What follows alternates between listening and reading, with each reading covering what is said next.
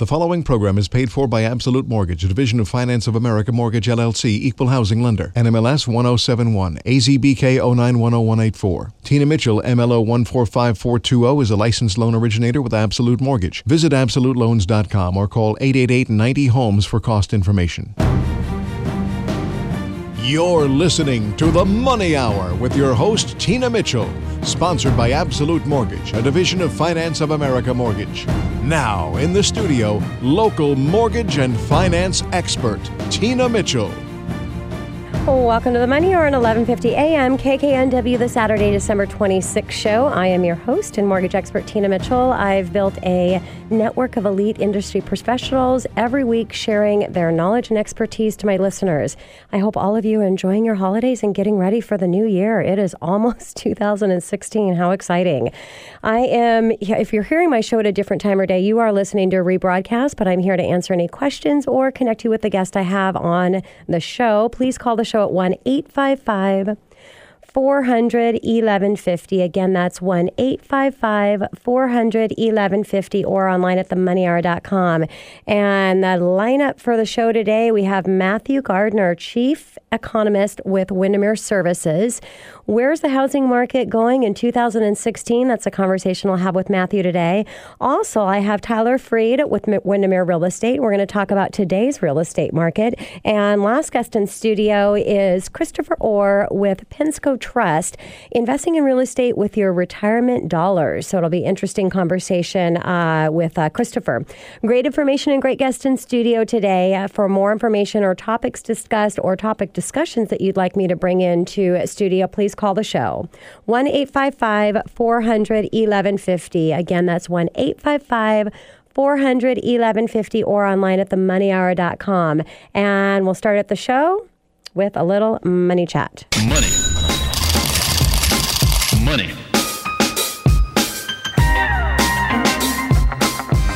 I have some great news to share. I'm going to talk about uh, my arena. I'm also going to talk about your CPA's arena. We're going to bring back uh, the great news with mortgage insurance tax deduction coming back. Thanks to the Tax Relief and Healthcare Act of 2006 and the Mortgage Forgiveness De- uh, Debt Relief Act of 2007, mortgage insurance premiums were tax deductible and treated the same as mortgage interest. We lost this benefit, but on December 18th, 2015, the president signed legislation that that renews the tax deduction of mortgage insurance premiums for qualified borrowers to through 2016.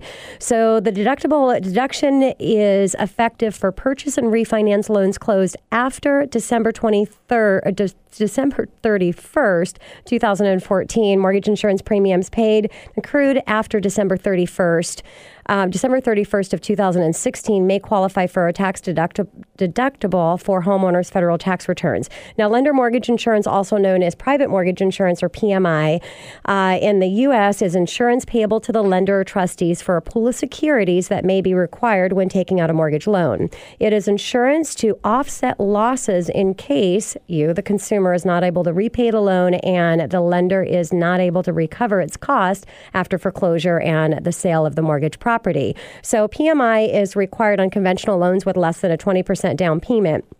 Borrowers with adjusted gross incomes below 100,000 may deduct 100% of the MI premiums. Now, I do want to disclose I'm not a licensed CPA, I'm a licensed mortgage professional. So you do want to consult with a professional. For borrowers with adjusted gross income from 100,000 and a penny to 110,000, deductions are phased out at 10% increments from each additional thousand of adjusted gross household income.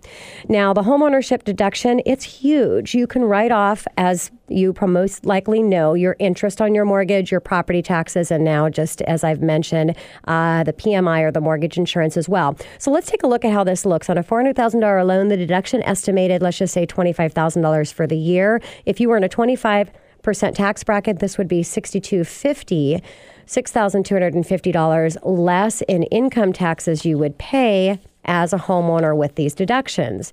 Now, if you amend your W 4 with your employer and increase your withholdings, you can see the benefit in your income every month.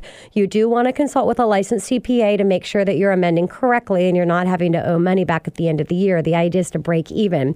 Now, the benefit is this is real cash and it's real money. It's just whether you choose to realize the benefit at the end of the year in less income taxes that you pay or upfront every month in your take home income. Personally, myself, I want to see it upfront my take home income because I don't want the government collecting interest on my money. I want to be able to realize that benefit myself and do what I can with those uh, ex- that extra cash. Now, by realizing every month what this is going to do for you as a home buyer is you're going to increase your buying power. So with my example, the deduction would be about 520 bucks a month and equal to an increase of buying power of 95 thousand dollars. So if I could tell you get an in- increase of ninety five thousand by amending your W four with your employer, make a huge difference in what you can receive in homeownership for um, homeownership. Now, also, I want to talk about the renting versus homeownership. If we're looking at twenty two hundred dollar mortgage payment after the tax deduction, the homeowner homeowner would net it would be a net out to closer to about $1,700 a month if you're able to realize the deduction of homeownership. Again, consulting with a licensed CPA, depending on how you're filing your taxes. Now, this does not count the almost $600 towards principal for the first month. That's just an additional benefit. I like to call it a, a home savings account, money that you might have access to when you sell your property as long as your property does not depreciate. Now, the equity potential and the security of the fixed payment is another benefit. So we've got a fixed mortgage payment for 30 years. Not counting taxes and insurance, your property taxes can go up. They'll actually go down if the property depreciates or depreciates. It'll go up if the property appreciates. Also, insurance for your homeowner's insurance can adjust as well.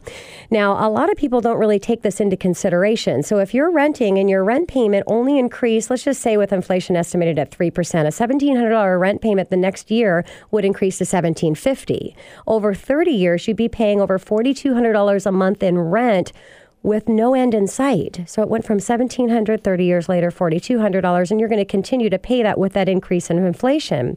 Versus if you have purchased a home, the payment would have remained the same. The mortgage payment would stay the same as long as you're a 30 30 year fixed rate mortgage. And at the end of the 30 years, you'd be mortgage free versus having to continue to pay that rent. So the risk of renting is the possibility of not being able to continue to afford to pay the rent payment with inflation. And again, the no end in sight with a mortgage, being able to see that you've got a roof over your head, not having to pay for it outside of taxes and insurance. Now, another ownership of t- um, uh, tax advantage for home ownership is when you sell your home up to 250000 if you are single or 500000 if you're married in profits are exempt from taxation. Now, any amount over those thresholds is taxed at capital gain rates. Historically, capital gain rates have been substantially less than tax rates on ordinary income. When you leave an apartment, no tax will be due, but you will also not have a profit, which I think it's kind of nice with this investment under like under other like any other asset class investment. You can really look at the appreciation of your home is just as an added benefit. As you can tell, I believe in homeownership, and there's a lot of benefit to getting into homeownership, and why I'm, I'm excited for a conversation that we'll have with our uh, guest here today. Coming up next in the Money Hour, what's what's coming up for the new year with real estate? Well, I've got Matthew Gardner, Chief Economist with Windermere Services, right here on 1150 AM KK and W after this short break.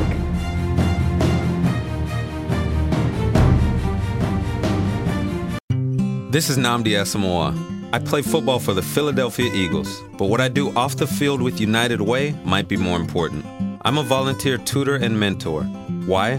Because over a million kids a year drop out of school, and that's not okay. It takes 12 years to create a graduate, but it takes about the same time to create a dropout. And the difference between a child becoming one or the other could be me, or it could be you. Studies show that if we get to these kids earlier, their chances are better and kids who read well by third grade are more likely to graduate. So join me in United Way. Suit up and take the pledge. Become a volunteer reader, tutor, or mentor. Because when a child succeeds, we all succeed. Give, advocate, volunteer, live united. Take the pledge at unitedway.org. Brought to you by United Way, the Ad Council, and the National Football League. My name is Tom Thornton. And my name is Cindy Thornton. We're retired, and this is how we live United. We decided to volunteer with United Way at our community free health clinic. United Way is how we contribute because we know our time and money are going to the right places. Judging by the thank yous we get at the clinic, I'd say we're doing the right thing with our retirement, too. We're Tom and Cindy Thornton. We volunteer at our community free health clinic. We don't just wear the shirt, we live it. Give, advocate, volunteer, live united. Go to liveunited.org. Brought to you by United Way and the Ad Council. This is the Money Hour with your host, Tina Mitchell, on Alternative Talk, AM 1150. Now, back to the show with local mortgage and finance expert, Tina Mitchell. Welcome back to the Money Hour with your host and mortgage expert Tina Mitchell right here on 1150 AM KKNW, the Saturday 26 show. I'm empowering our community, providing you with opportunities and solutions when it comes to your money. If you're hearing my show at a different time or day, you are listening to a rebroadcast, but you can always call the show at 1 855 400 1150. Again, that's 1 855 400 1150 or online at themoneyhour.com. And in studio right now, very excited to have a conversation with Matthew Gardner, Chief Economist with Windermere Services. And we're going to talk about the real estate market for 2016. Matthew, I am so excited to have you across the uh, desk from, from me and in studio and the conversation that we're going to have. So thank you so much. Oh, you're more than welcome. Delighted to be here. Thank you. And a little bit about Matthew. Um, as Chief, Chief Economist for Windermere Services Company, Matthew is responsible for analyzing and interpreting economic data and its impact on the real estate market on both a local and a national level. He has over 25 years of professional experience both in the U.S. and the U.K. Matthew chairs the Board of Trustees at Washington Center for Real Estate Research at the University of Washington, sits on the Urban Land Institute's Technical Assistance Panel, is an advisory board member for the Runstad Center for Real Estate Studies at the University of Washington, where he also lectures in real estate forecasting. So, Matthew, let's let's go ahead and just get started and, and get right to no market works totally independently. What should we expect from the U.S. housing market in 2016? Drum roll. that's, that's a great question. I think next year it's going to be an, a, a modestly improving year. And when I say improving, I think we'll actually see more transactions. One thing that's been missing a lot uh, in this recovery, uh, uh actually, total number of sales. So I think yes. we will see a slight increase. It won't be the amount that we need, but it will go up a little bit. In terms of prices, I mean, we're going to appreciate next year. Uh, we'll, we'll likely not appreciate at the same rate we saw this year. Okay. I'm okay with that. Yes. I think we're probably Things gonna, have got to balance out, right? exactly. Mm-hmm. So I think we're probably going to come in across the country at price growth of about 4.7, 4.8%. Okay. So less than we saw this year, but still, uh, it's certainly it's a positive. Looking out on the horizon, really, quite frankly, nothing is scaring me. The biggest issue we have right now is inventory and the lack thereof. Yes. Far more buyers than we have sellers. It's not just in Seattle, it's not just up and down the West Coast, it's really across the country.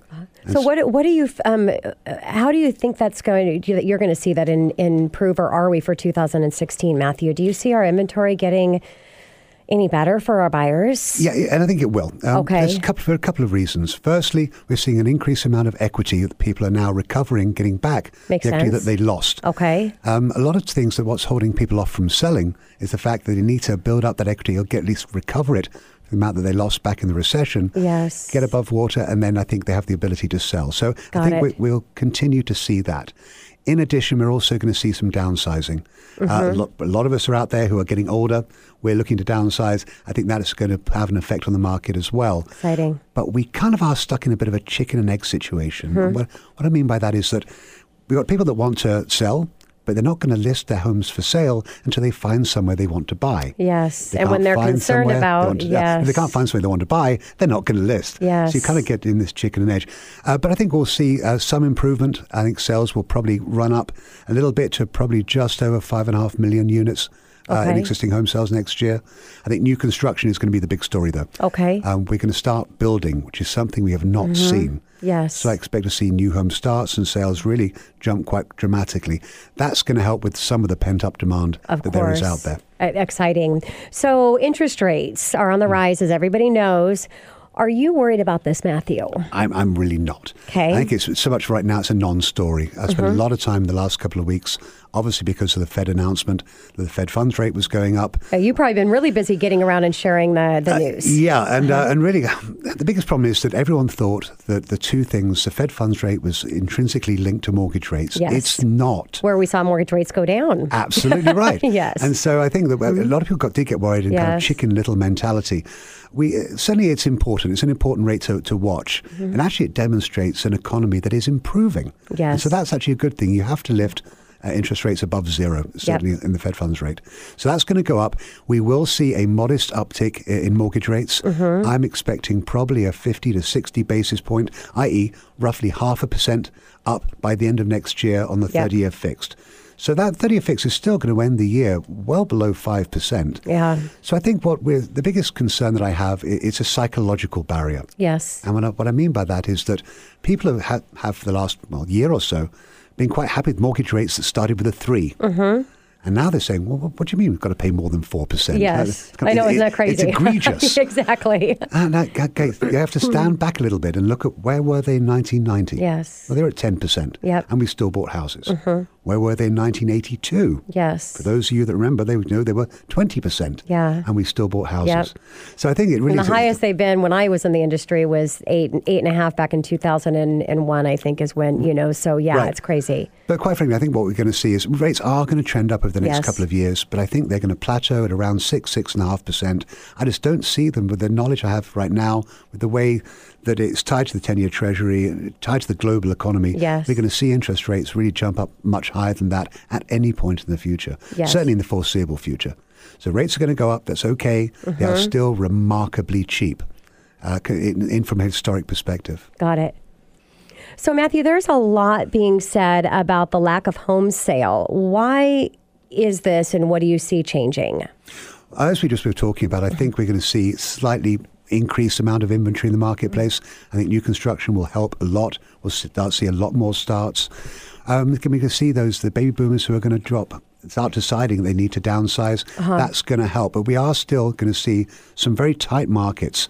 Unfortunately, the Pacific Northwest and Seattle is one of them. Got it. Um, so I, I think that we will again we'll probably see a slight increase in transactions, but we're still going to have inventory levels which are already at double decade lows. Yes. Really not getting that much better next year. So, Matthew, when you're talking about the appreciation maybe being 4.7, 4.8% for 2016, so slowing down a little bit, which is not bad, but uh, do you feel that there's at, that we're at risk of, of having a bubble coming up? What are your thoughts there? Uh, the, the bubble question it's always Yes. it's always coming up and it's come up a lot right now. Yes. Um, no, we're not. And this now, it's, I think when you look at it from uh, the national standpoint, obviously when the housing bubble burst, it was a natural, a national bursting of, of a, uh, a market which had just got silly. We're not in that situation right now. Why don't worry about it? It's really very simple. The mortgage instruments that we saw back in 2003, 4, 5, which were really kind of the negative, negative amortization option Yes, arms, yes. the- these ridiculous things that were out there, they don't exist anymore. Yep. And that makes me very, very happy. And you have to be qualified to get a mortgage. And that's the big thing. Now mm. you actually, believe it or not, you've got to have a job to get a mortgage. Yes, yes. You didn't necessarily have mm-hmm. to do that before on the, the no documentation loans and the like. Mm-hmm. So that means that we have got the ability to service that debt. okay. And therefore, the likelihood uh, of seeing a, a massive meltdown uh, in the mortgage markets in their entirety, very, very unlikely. That said, I think there are certain markets in the US which are getting a little bit ahead of themselves. okay. And which markets would those be? Um, are your, what markets are you concerned about? I'm specifically looking at, at Denver, Dallas, San Francisco, uh, and actually New York Okay. uh, as ones which are uh, growing in, in price at a, at a very heady rate, Uh-huh. and they're becoming increasingly unaffordable. And so I think that those are markets which, although will not necessarily collapse, will start seeing a, a, a, a slowdown greater than that that we're seeing across the country as a whole. Okay. So they are getting a bit ahead of themselves, but again, not set up for a collapse. So what are they? You know, they always say that we follow like the San Francisco market. So does that mean if if it does hit, they see a bubble that it's going to follow and and Not We're seeing it necessarily. next? Uh-huh. No, I mean we- are similar to them in, in some respects. However, our housing values are approximately fifty percent Yes. of that that you see in the Yeah, Bay Area. that's crazy. Yes. So we have a kind of median sales price about five hundred thousand dollars, let's say in King County. okay. In San Francisco, it's just over a million dollars. Yeah. So i- it's a big Crazy. discrepancy, and that's when you start having issues with affordability. Okay. I'm certainly not saying that uh, King County locally is remarkably affordable. It's not. Yes. Uh, it is certainly very expensive, specifically for the first-time buyer. However, we're certainly not up in that seven-digit range Mm-hmm. Got it. that we're seeing down in, Northern California. Makes sense. So millenniums, they haven't been buying. Do you see that changing? The millennials, yeah, I think we will. It's so funny. Uh, the last year, I think we've been blaming the millennials for everything from global warming uh, on down to the collapse of the housing market. Uh, no, uh, it's are they going to come back? Uh, I think they will, and here's why. Um, that generation, basically born between 1980 and 2000, the uh, the older part of that generation are turning 30, so they are getting older. Now, they are starting their families later on in life, which is true by about one or two years. So they're getting married later, having kids later, but they are looking to move out of those very expensive apartments, let's say in South Lake Union, uh, and taking advantages of home ownership, as you talked about Yep. a bit earlier on, and creating families themselves. Now, when you look to do that, several things you're looking at, one of which is safety. Security is certainly very important. Schooling is remarkably important. Yep. You're not going to see these families raise their children in apartments. Yes. They are going to move out. So, do they want to buy? Yes, they do. However, they've they've got a lot of obstacles ahead of them. Biggest one right now is student debt. Um, They owe an awful, awful lot of money Yeah. uh, on student loans. Look at student loans across the U.S. Just federal student loans. It's about 1.3 trillion dollars we owe on student loans. That I anticipate in 20 years will actually get to 2.5 trillion dollars. My. Now, some perspective on that, we owe about $890 billion on our credit cards. So we owe a third more on our student loans than we uh-huh. owe on our credit cards. That's crazy. And so it's a remarkable amount of money. And so it's hard for them. They're qualifying, it's still remarkably hard to qualify. Yeah. We've seen FICO scores on approved loans. The average mm-hmm. FICO score on a denied loan, for a denied conventional loan last month was 700 Yeah. Yes. very, very high. So we kind of went from the sublime to the ridiculous on the pendulum of one point everyone qualifying, Yes, secondly no one qualifying. yeah, mm-hmm. So it's getting them to that credit rating, that credit quality, and also obviously down payments. Yep. Um, that's hard for them as well. But when we see the mortgage, uh, well, mortgage deductions are certainly remarkably important. Mortgage insurance premiums coming Mm. Yes, down. yes. That's again very important as And well. do you see some of it as just the education? Because you talk about down payment. I mean, there's so many different options out there. I think just people getting educated and understanding what's available um, are not missing out on the opportunity if they, they think they can't do it. Uh, that's, that's very true. I, I think, and certainly a lot of people that I speak to who are thinking about buying for the first time, they really are very un- uncertain as to how Uh-huh. The process works. Yes. Um, and, and much as I think there's a survey done fairly recently that says 75% of millennials uh, wanted to buy, Uh-huh. thought it would be the most astute financial investment they will ever make. Yes. But about 76% said they doubted they could qualify for a mortgage. And I, I bet out of that 76% that probably maybe 25% couldn't. I just a guess. I don't know. But I just, I hear so many people that come to me and that, well, I thought I needed 20% down or, you know, so that's a whole nother uh, conversation there with you, Matthew. But I, I got to ask you, what, what keeps you up at night? Um. Oh, several things. Uh, I think the Oh, no, now I'm worried. the, the biggest thing I think is really is us forgetting our past, us getting back into the same issues that got us into the bursting the housing bubble in the first place. Uh, repealing Dodd Frank, for example, uh, would be a horrible, horrible thing to have happen because these are some of the controls which have been put in place that allow the mortgage markets to run efficiently, but also logically and sensibly. Uh-huh. So I think that's one. Of, those are the two biggest things that, that, that are out there. Credit control, as well as I mentioned Yes. earlier on. I think it's certainly it's important, but Mm-hmm. we kind of got a bit ahead of ourselves Uh-huh. in terms of how high the credit quality needed to be to get a mortgage. That needs to come down uh, and still be still be at a, a logical level. Mm-hmm. Sure. You've still got to be able to afford, afford to service that debt given your income. But right now, it's still remarkably difficult. So that needs to be come down a bit. If it doesn't, that's going to be a problem. But I think in all, we just need to make sure that banks are still being, uh, the oversight is still there. yes. And that we are still saying, no, don't get back in, into the days we saw 10 years ago Yeah. uh, of ridiculous mortgage lending. Makes total and, sense. And silly mortgage lending instruments. I got less than 60 seconds to go to commercial, but I got to give a shout out for Windermere um, in, in having you as part of the team and a chief econ- economist. That, that is not usual for what for a real estate company to have a position like you. What put real, Windermere in that that they made that decision to to bring on that position? Well, thank you. Yeah, it's um, We are the only traditional brokerage that actually has uh, an economist in house. Uh huh. Um, I, I've had a relationship with Windermere since the late 1990s uh, as a consultant. And I remember back in, I think it was 2010, the president of Windermere and I were, were talking about how could we have seen this better, i.e., the, the bursting the housing bubble. Yeah. And uh, we talked. He said, well, perhaps you should do more for us. Mm-hmm. It took us about five years to, to get that right, but we, we did eventually. But I think what's important, to, certainly that uh, ownership uh, of Windermere Sea is we have about six and a half thousand agents. They are they need the information, they need the direction, they need to be able to advise their clients. Yes. And whether the market's going up or even if the market's going down, we're not going to tell them what they want to hear. I'll tell them what it's going to be. Of course. Um, and I think that that's just another tool we can offer our brokers uh, across the, the 10 states where we're active. Yeah. And so I think that I think it's a very um, uh, it's an astute move. I think a very sensible move, Mm-hmm. uh, and one certainly that so far uh, the agents have been very very happy with. And so I'm enjoying talking to as many as I can. Yeah, that's uh, and great. answering their questions. Well, I know they appreciate appreciate having you. Definitely, Matthew. Thank you so much for uh, spending your time in here with me. I know that you're crazy busy and and lots of uh, lots of conversations that you're having right now. So I appreciate your time. You're very welcome. Thanks. And coming up next in the Money Hour, today's real estate market for buyers and sellers. I have Tyler Freed with Windermere Real Estate right here at 11:50 a.m. KKNW. After this short break.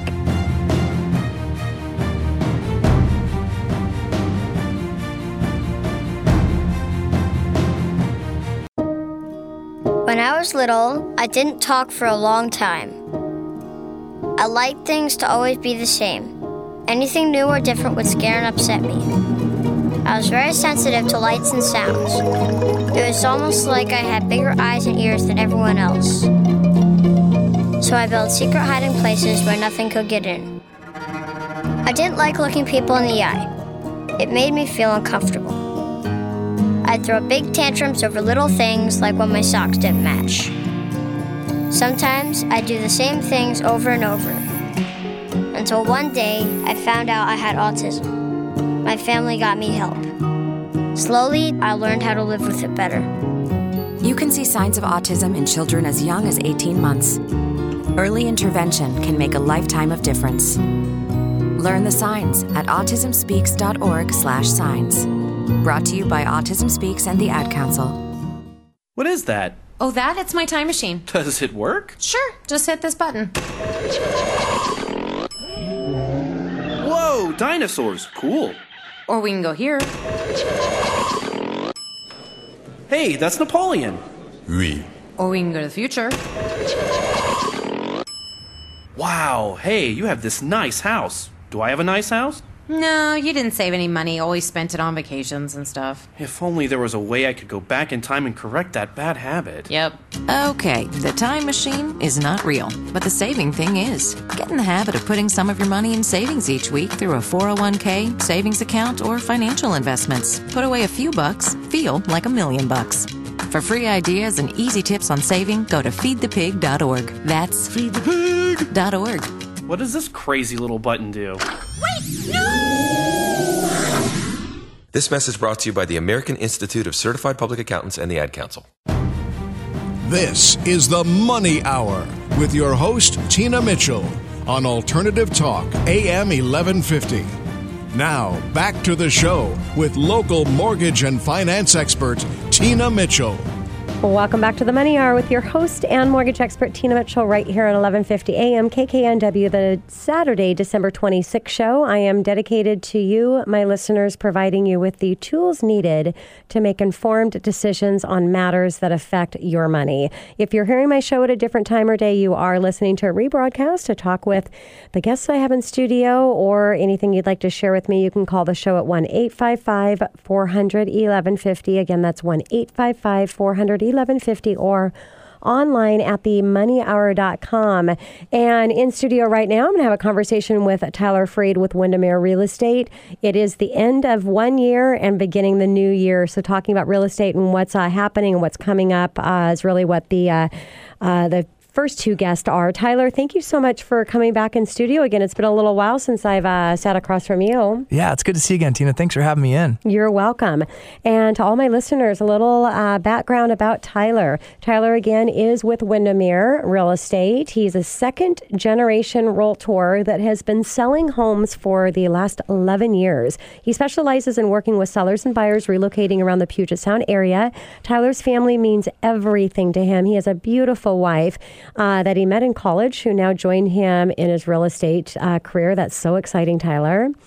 Uh, soon to follow, maybe his very young. And uh, how old is Carter? He's going to be three uh, March 30th. Okay, so he's got a while before he'll join uh, the family in real estate. He's been going on some house tours already. Yeah, that's awesome. Uh, Tyler, he's been on HGTV as featured Seattle real estate broker, hosted his own real estate talk show, which he invited and had me in studio as well, and has been featured on Zillow's 50 Agents, 50 States blog in 2014. In the past five years, Tyler has helped more than 200 buyers and sellers with their real estate needs in Seattle, Tacoma, and the Bellevue market. So, if you're looking for an agent that will go the extra mile and one that is professionally dedicated to ensure every client is treated like a friend, then you will definitely want to reach out and give Tyler a call. You can reach him on the Money Hour site or you can go to his uh, site directly. And also, what he asks from his clients is just to give him 1% of your confidence and let him earn the rest. So uh, please take time to read uh, Tyler's past customer reviews. I mean, that's a big thing right now, uh, Tyler, and in reviews. And you've got some amazing ones out there. So I, I encourage all of you, my listeners, if you're thinking about real estate, to uh, definitely read up on Tyler. So, Tyler, let's get right into it and let's start with uh, what's happening in today's real estate market, kind of an extension conversation, what we had from uh, Matthew. And what did you see happen in the real estate market for are this year 2015 what did you see happen? Well, we'll kind of touch on some stuff that matthew talked about and take a little more of a local approach. Okay. um, i mean the biggest thing is just how tight and little the decrease in inventory is. Kind of in the greater seattle area it's dropped about 15% in 2015 so that was a big thing this year. And what do you think in the seattle market has continued to um, flourish and see these high gains well, Seattle's just continued doing really good, and, and Seattle and Tacoma actually both appreciated over 10% in 2015. So wow. I, I, think a big reason Seattle's seeing that is just the high paying jobs. They added, uh, let's see, 45,700 jobs this year. So just an outstanding amount of jobs and uh, kind of pumping into the economy and, and, increasing prices there. And then a lot of these jobs, like we mentioned, are really high paying tech jobs. Mm-hmm. And um, basic real estate fundamentals are there. People want to be close to the city for their commute. Not everybody wants to be stuck on the 405 all day long, getting home to the family. And uh, the good walk scores and just the good area is, is a big part of it. Yeah, it makes it makes total sense. So, advice because you've worked with so many buyers and sellers, uh, Tyler. What advice are you giving to your home buyers right now? I think the biggest thing is you know ask your your friends and family for a referral uh, for your your realtor, yes. your lender, your home inspector. Those three really make a big difference in how the process goes, and it can go smooth or it can go poorly. So that's yes. kind of a a big step there. And then always get pre-approved. Um, you know, it's the same talk we've had over the years mm-hmm. of chatting about the real estate market. Inventory is tight. So if you're not ready to go, you're going to be missing out on that house because we're still seeing a bunch of multiple offer situations all across the Puget Sound. Yeah. So biggest advice is you've got to have that strong team. And if you have one glitch in that team, it can be a complete nightmare in the process. And I, you know, I, I second that with with uh, Tyler is make sure you get your recommendations, and I would follow the lead of your realtor because they're the ones that are kind of overseeing the process, and they've got a, a, a person for every piece of that team in their in their mix that they can introduce you to. So I think that's a great way once you find your realtor to find the rest of the team uh, that they work with. Now, Tyler, what about the strategies that you're sharing with? Your sellers that are looking at uh, selling their home? Well, much of the same for the buyers is definitely doing that research to make mm-hmm. sure you've got the professional there. And, um, you know, with rates, the possibility of rates jumping up. So making sure you're getting all that done and, and ready. And uh, like Matthew talked about, there's a lot of people out there that want to make the purchase, but they have to sell their home first. So they're kind of tiptoeing back and forth on that. But and with with your realtor, make sure that they're doing, you know, that they have a stager, that they have professional photography, that they have the outlets to get your home in front of the most people possible because not everybody does the same thing in this business. Yeah, and I always say it's not about you selling your home, but it is about ultimately the price that you're going to get and the net proceeds you're going to walk away from, and that's really where the the established um, and the experts are really going to be able to maximize your dollars. And you know, also on the the price side of it, because I know there's still a a, a lot of realtors. I mean, we know the 80-20 rule. I'm a believer that there's the one percenters in the industry um, that really are killing it out there, and that's you know really what I try to to bring into studio is um, the elite of the elite, the best of the best. And is there's a lot of agents that are uh, putting prices on home or giving advice of what they can get for the home that are not accurate. So what are you telling your clients with that that you know the the risk of listing your home at the wrong price or so, listening for someone that says they can get a price that they really most likely can't. Unfortunately that goes a lot yeah. You know, that happens a lot. But I mean, the biggest thing is is getting a price, looking at the comps in the neighborhood, what's sold. Don't try and go 10, 15% above that. I know we have some crazy markets, um, but just making sure you've got it priced right. And a strategy I'm using right now with sellers is waiting till day six. We have um, some experts with Windermere that did some searches and they found that the highest price you can get for a home is on day six. So really interesting. Yeah, so that's when we're reviewing offers for our, our new listings that we're having hit the market. So there is a lot of strategies. That's just like one little tiny strategy and the importance of working with an uh, industry leader without a doubt. So 2016 the hot markets, Tyler, what are you what do you see as our hot markets? Well, I think we're going to continue to see the urban sprawl. So we're going to see people still priced out of Seattle. I mean, there's always going to be people that have the, the money to purchase there, but people are making moves out to Shoreline and uh, move moves out to Edmonds, and then kind of down south. I think if you're close to the Sound Transit, yes. Um, you know, the Auburn market kind of shocked a lot of people. It's up uh, over 10% this year in 2015. Uh, Kent's doing really, really well, and for those people that are looking for homes on acreage.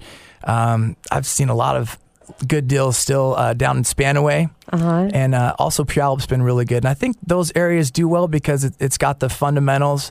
The schools are really good. The safety mm-hmm. that Matt uh, touched on there, and um, you know, easy access to where you work. Yeah, and I, you know, I have Sound Transit in here probably a few times a year representation, and you know, with all the stuff that's coming up, I know we've got quite a few years ahead of us before we're going to see all of these benefits. But it'll be interesting what happens in the South End market when our transportation uh, does what they're, you know, what they're planning for our, our future. So that'll be interesting and very exciting for us. So when do you feel is the best time to put your home on the market? I'm sure you get a lot of uh, sellers asking this question right now. Well, the short answer is is, is once you have the equity and you're, and you're ready to go. But uh-huh. I, I think the biggest thing is everyone's waiting for the flowers to bloom and the lawn to look great and, and wanting to put it on in March. But the problem is everyone's thinking that. Same thing yeah. for buyers too when they start their search up. So real estate's all about competition. So if you have less competition, that's the time you want to have the home on on the market. You don't want all your you want your neighbors to not be listing and be kind of the only only uh, house out there on the market, and that'll that'll bring you the multiple offer situation. Makes sense. So, any other thoughts that you have in next year for real estate, Tyler? Well, uh, Zillow predicts that prices are going to rise uh, 5.6% uh, next year in the, in the Seattle area. I, I, think we'll see them up a little bit more. Definitely not the double digit appreciation, but uh, like Matthew touched on, the bubble's not really in sight, and the appreciation and um, the strong local economy is still driving it. So I think uh, it's going to be another really good year. Yeah. And um, we've already seen new construction take off a little bit with DR Hortons just buying a ton of stuff, and mm-hmm. Mainvue Homes they're they're doing really well around the area. So I think that's going to be be a big factor, and that might actually be a little bit of competition for resale. Um, coming up in 16. Yeah, and you know, I've, I've, I will have to have an expert in to talk about the difference between uh, resale and new construction. That just uh, reminded me it's been a little while because that's good information to share. So, you have had so much success uh, in your career, uh, Tyler. What would you say sets you apart from a traditional realtor? I, I think the agents that I see have success are, are people that have a ton of contacts so, um, being the millennial age that I am, it's it's social media, getting the house in front of a bunch of people, and taking that approach of being a teacher and not trying to be a salesman. Yes. Um, just explaining what to expect um, to make it smooth, and then generate referrals and go from there. Yeah. Now going back to the sellers, um, you know, with the sellers, it being everything kind of being stacked on their side, definitely being a seller's market and anticipation. Unless we get a lot more inventory, it will continue to to do that. But still, there's mistakes that are made out there from your uh, from sellers. What do you see the biggest mistake is for a seller uh, to be aware of? It's definitely pricing. Yep. I mean, we're we're still seeing that a lot where people are just trying to push it too much on the on the price side. So like we said earlier, just go off of the comps in the neighborhood. If make your adjustments slightly and um, price it right. And on the buyer side, for all of the buyers getting ready to uh, start in the new year and get back there in the, the market, what would you say is the biggest mistake for a buyer? I mean, it's, you know, you mentioned a few of them having the strong team, uh, making sure that they're pre approved, which they can't even make a mistake and not get an offer accepted because they're not pre approved. Anything else that you would be cautioning uh, for buyers as they're getting ready in the new year? Yeah, like we talked about having your ducks in a row and making sure everything's good there with the financing end of it and not stretching yourself too thin. There are a bunch of amazing programs right now uh, yeah. for people to get into houses. So look into that, explore some options, talk to a couple lenders, and um, really get to know these neighborhoods. And if if you're not too far from work and you, are surrounded by good schools, um, you're going to have a winning recipe to succeed and have your home appreciate. Yeah, and that's great advice as we were, you know, talking with Matthew as well, that, you know, just people finding out what their options are. And the first step really is to talk about financing. And the numbers are going to tell you that you can do it or you can't do it. And if you can't do it, you've got a plan to move forward. But the worst mistake that you can make is not get the information and see that there might be an opportunity for you. Now, on Money Chat, uh, Tyler, I had talked about the uh, benefit of homeownership versus renting. What you know what other um, uh, things are you advising for renters to get out there and take advantage of homeownership? Well it, it's like you could put a big sign up and say hey now's the time. Um, matthew and i were talking earlier and rates might get up you know 1% and every percent they yeah. dr- they increase that takes uh, away 10% of your, your buying power there. So um, I think it's only going to get more expensive from the signs that I'm seeing. So, yeah. uh, continue to be in that um, that cat and mouse game of trying to uh, keep up with the rental, or you know, put yourself in a position for appreciation in home ownership. Yeah. So, any strategies and, and things that you're doing to prepare for the new year, things that you might be doing differently in 2016 that you did in 2015 to adjust to our new year, or no?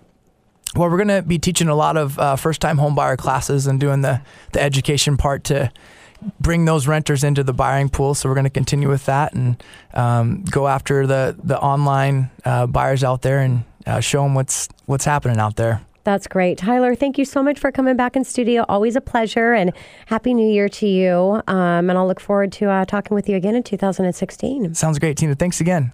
Coming up next in the Money Hour, how do you invest in real estate using your retirement dollars? Well, I've got Christopher Orr with Pensco Trust right here in 1150 AM KKNW after this short break.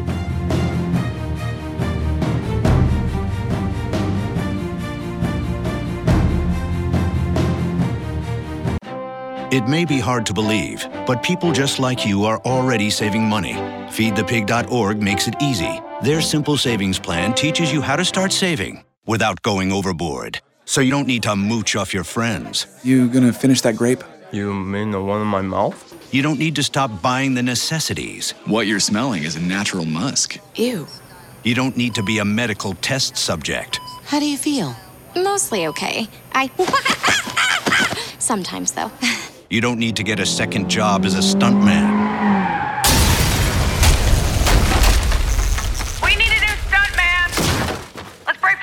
You just need an internet connection. Don't get left behind. Start your personal savings plan with the tips and tools on feedthepig.org. That way, you don't need to sell your soul to the devil. 15 bucks is the best I can do. All right, deal. Brought to you by the American Institute of CPAs and the Ad Council. Do you know someone in need of a free wheelchair ramp? The Master Builders Association would like to help. For 23 years, local residential builders have built free wheelchair ramps for disabled homeowners in King and Snohomish counties through Rampathon. If someone you know needs help with access to their home, please visit rampathon.org and complete an application or call 1 800 522 2209. Applications are being accepted now through February 26th. It may be hard to believe, but people just like you are already saving money. FeedThePig.org makes it easy. Their simple savings plan teaches you how to start saving without going overboard. So you don't need to start foraging wild berries. I was skeptical, but these are actually pretty good. You don't need to sell your soul to the devil. 15 bucks is the best I can do. You just need feedthepig.org. Don't get left behind. Get tips and tools at feedthepig.org. Brought to you by the American Institute of CPAs and the Ad Council. This is the Money Hour with your host, Tina Mitchell, on Alternative Talk, AM 1150. Now, back to the show with local mortgage and finance expert, Tina Mitchell. Welcome back to the Money Hour with your host and mortgage expert Tina Mitchell, right here on 1150 AM KKNW, the Saturday, December 26th show. My goal is to keep you up to date on the latest news and trends in our local economy. Keep me tuned in, and I will keep you informed. If you're hearing my show at a different time or day, you are listening to a rebroadcast. You can call the show at one eight five five. 855 400 1150. Again, that's 1 855 400 1150 or online at themoneyhour.com to discuss anything regarding money or to talk with the guests that I have in studio. And I have on the phone today a special guest, Christopher Orr with Pensco Trust. And we're going to be having a conversation about investing in real estate with your retirement. Christopher, thank you so much for uh, joining my show today. Thank you for having me, Tina. Happy to be here. And a little bit about uh, Christopher. Christopher is Director Institutional Products at Pensco since 2010 and was former financial advisor with Ameritrade. He holds his Series 7 and Series 66 licenses and is graduated of California State University in Long Beach. It'll be an interesting conversation uh, for my listeners with the guests I have here today, uh, talking about real estate with your with investing with your retirement dollars. So, Christopher, what are the advantages of using an IRA to invest in real estate? Well, Tina, there's a, a handful of, of advantages. Um, first of all, there's nothing like having a great cash positive investment in a tax qualified account like an IRA or a Roth IRA. Uh, but here at Pensco, we're firm believers in telling our clients and our potential clients that they should always invest in what they know and love. Uh, mm-hmm. And real estate's something that everyone can relate to uh, and everyone's familiar with and can see. Uh, another great thing about investing in real estate is diversification uh, with the volatility in the market. A lot of people are over the 100 point swings every day and want to take, you know, their retirement into their own hands and invest in something that they can control and and take it off the market. So that's another uh, reason that people really do find uh, using their IRA to invest in real estate rewarding. Mm-hmm. So, what is the basic difference between a traditional and a Roth IRA, uh, Christopher? Sure. So anyone with an earned income uh, who's younger than 70 and a half can contribute to a traditional IRA. Roth IRAs, however, have income restrictions. Um, the other difference is that traditional IRAs are taxed uh, after they're deposited, so you're you're taxed on the distributions, whereas Roths are taxed before they go into the account. And most times, when all the is coming out, when the money is coming out, excuse me, uh, there's no taxation then. So there's a tax difference and uh, income contribution differences. Okay. And what about the rules for investing your IRA into real estate? Sure. So there's a couple things. Um, couple nuances really. So there are prohibited transactions and disqualified parties, which we'll get into in a 2nd mm-hmm. um, but otherwise, you know, you can't buy from yourself or another prohibited person. Um, you can't use IRA as collateral for a personal loan. Little things like the deed will be vested in the custodian's name. For example, if I were to buy a piece of property in my IRA here at Pensco, the deed would read Pensco Trust Company for the benefit of Christopher Orr. Uh, instead of Christopher Orr outright. So the IRA is actually the owner of the investment for the benefit of the individual investor. Uh, some other things, all the expenses and cash flows of that property would have to flow through the IRA. So mm-hmm. again, because the IRA is the owner, all the rent that you're collecting or all the income that you're collecting from that piece of property flow back into the IRA. Same thing if you were to have an expense in the IRA or expense in the property, excuse me, the IRA would have to pay for that expense and that again is because the IRA is the actual owner of mm-hmm. record mm-hmm. for the benefit of the client. So there's some little nuanced stuff like that. It makes it makes sense. So, what you've mentioned the prohibited transaction. What is that? So there are um, there are prohibited transactions, and these are things that the IRS has deemed as either disqualified parties or actions that, that the IRS prohibits. Um, and so something like self dealing is one example. And this would be trying to buy your own house and then have your IRA purchase a house that you already own. So you can't buy from yourself. That makes sense. Or you couldn't buy your parents' house or your wife's house. Um, there's things called commingling, where if your IRA is the record of owner mm-hmm. and you start paying for the roof leak or a remodel or something with taxable dollars, uh, you're commingling your taxable money with your qualified money. That's a prohibited Oh. transaction. Okay, so what? Um, Oh, go ahead, Christopher. Yeah, there's also disqualified parties, and this is kind of in your family tree. You can't move up and down, right? So your parents, your children, your spouses, those are all disqualified parties. Those are going up and down the family tree. You can, however, go left to right. So siblings, aunts, uncles, nephews, nieces, those people would be quali- those people would not be disqualified parties. Interesting.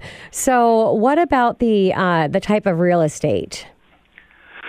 So we have tons of real estate here at Pensco, and our clients have invested in all different types. Um, everything from raw land to rental income properties to manufactured homes to public storage units, trust deeds, and secured notes, parking lots.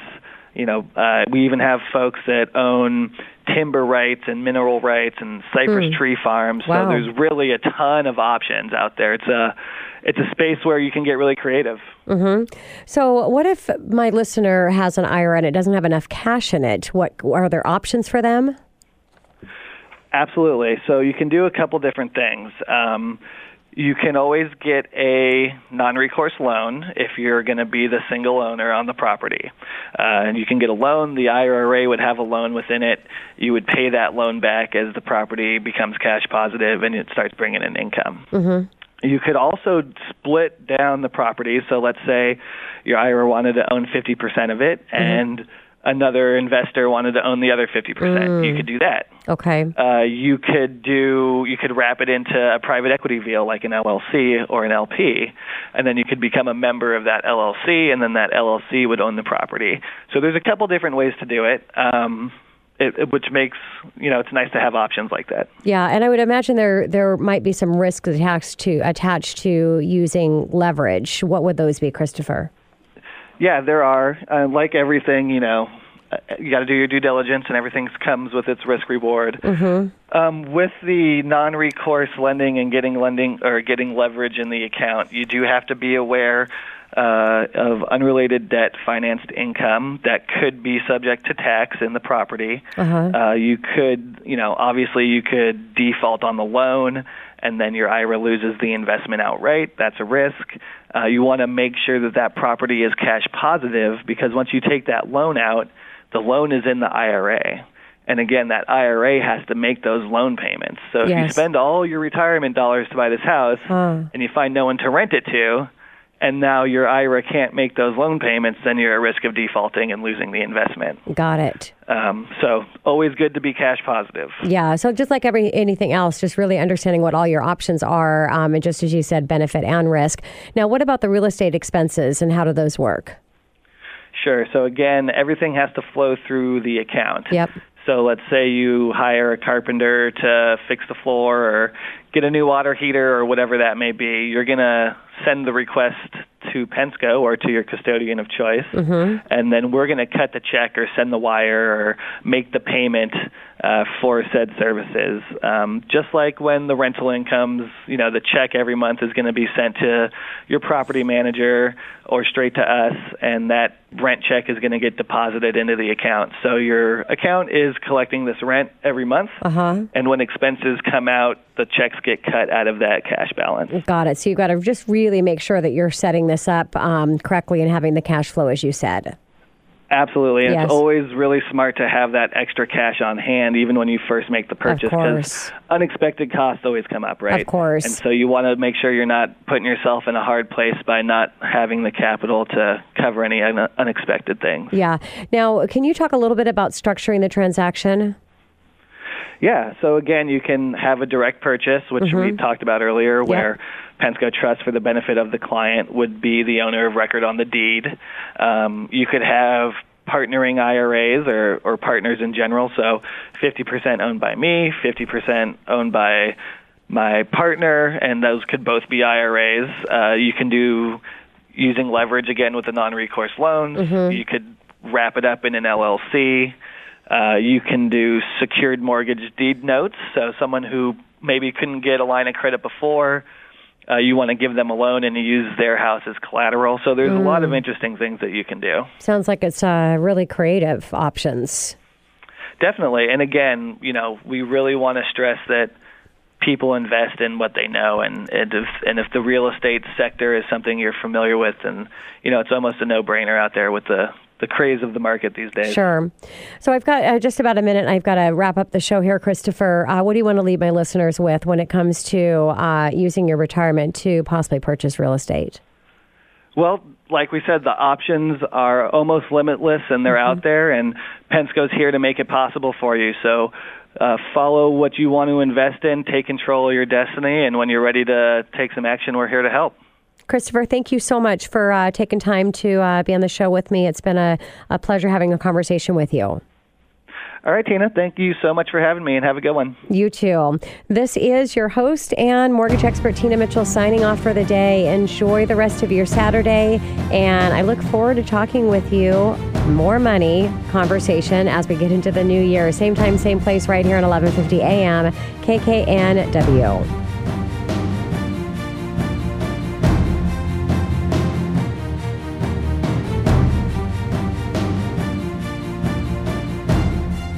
Preceding program is paid for by Absolute Mortgage, a division of Finance of America Mortgage LLC, equal housing lender, NMLS 1071, AZBK 0910184. Tina Mitchell, MLO 145420, is a licensed loan originator with Absolute Mortgage. Visit AbsoluteLoans.com or call 888 90 Homes for cost information.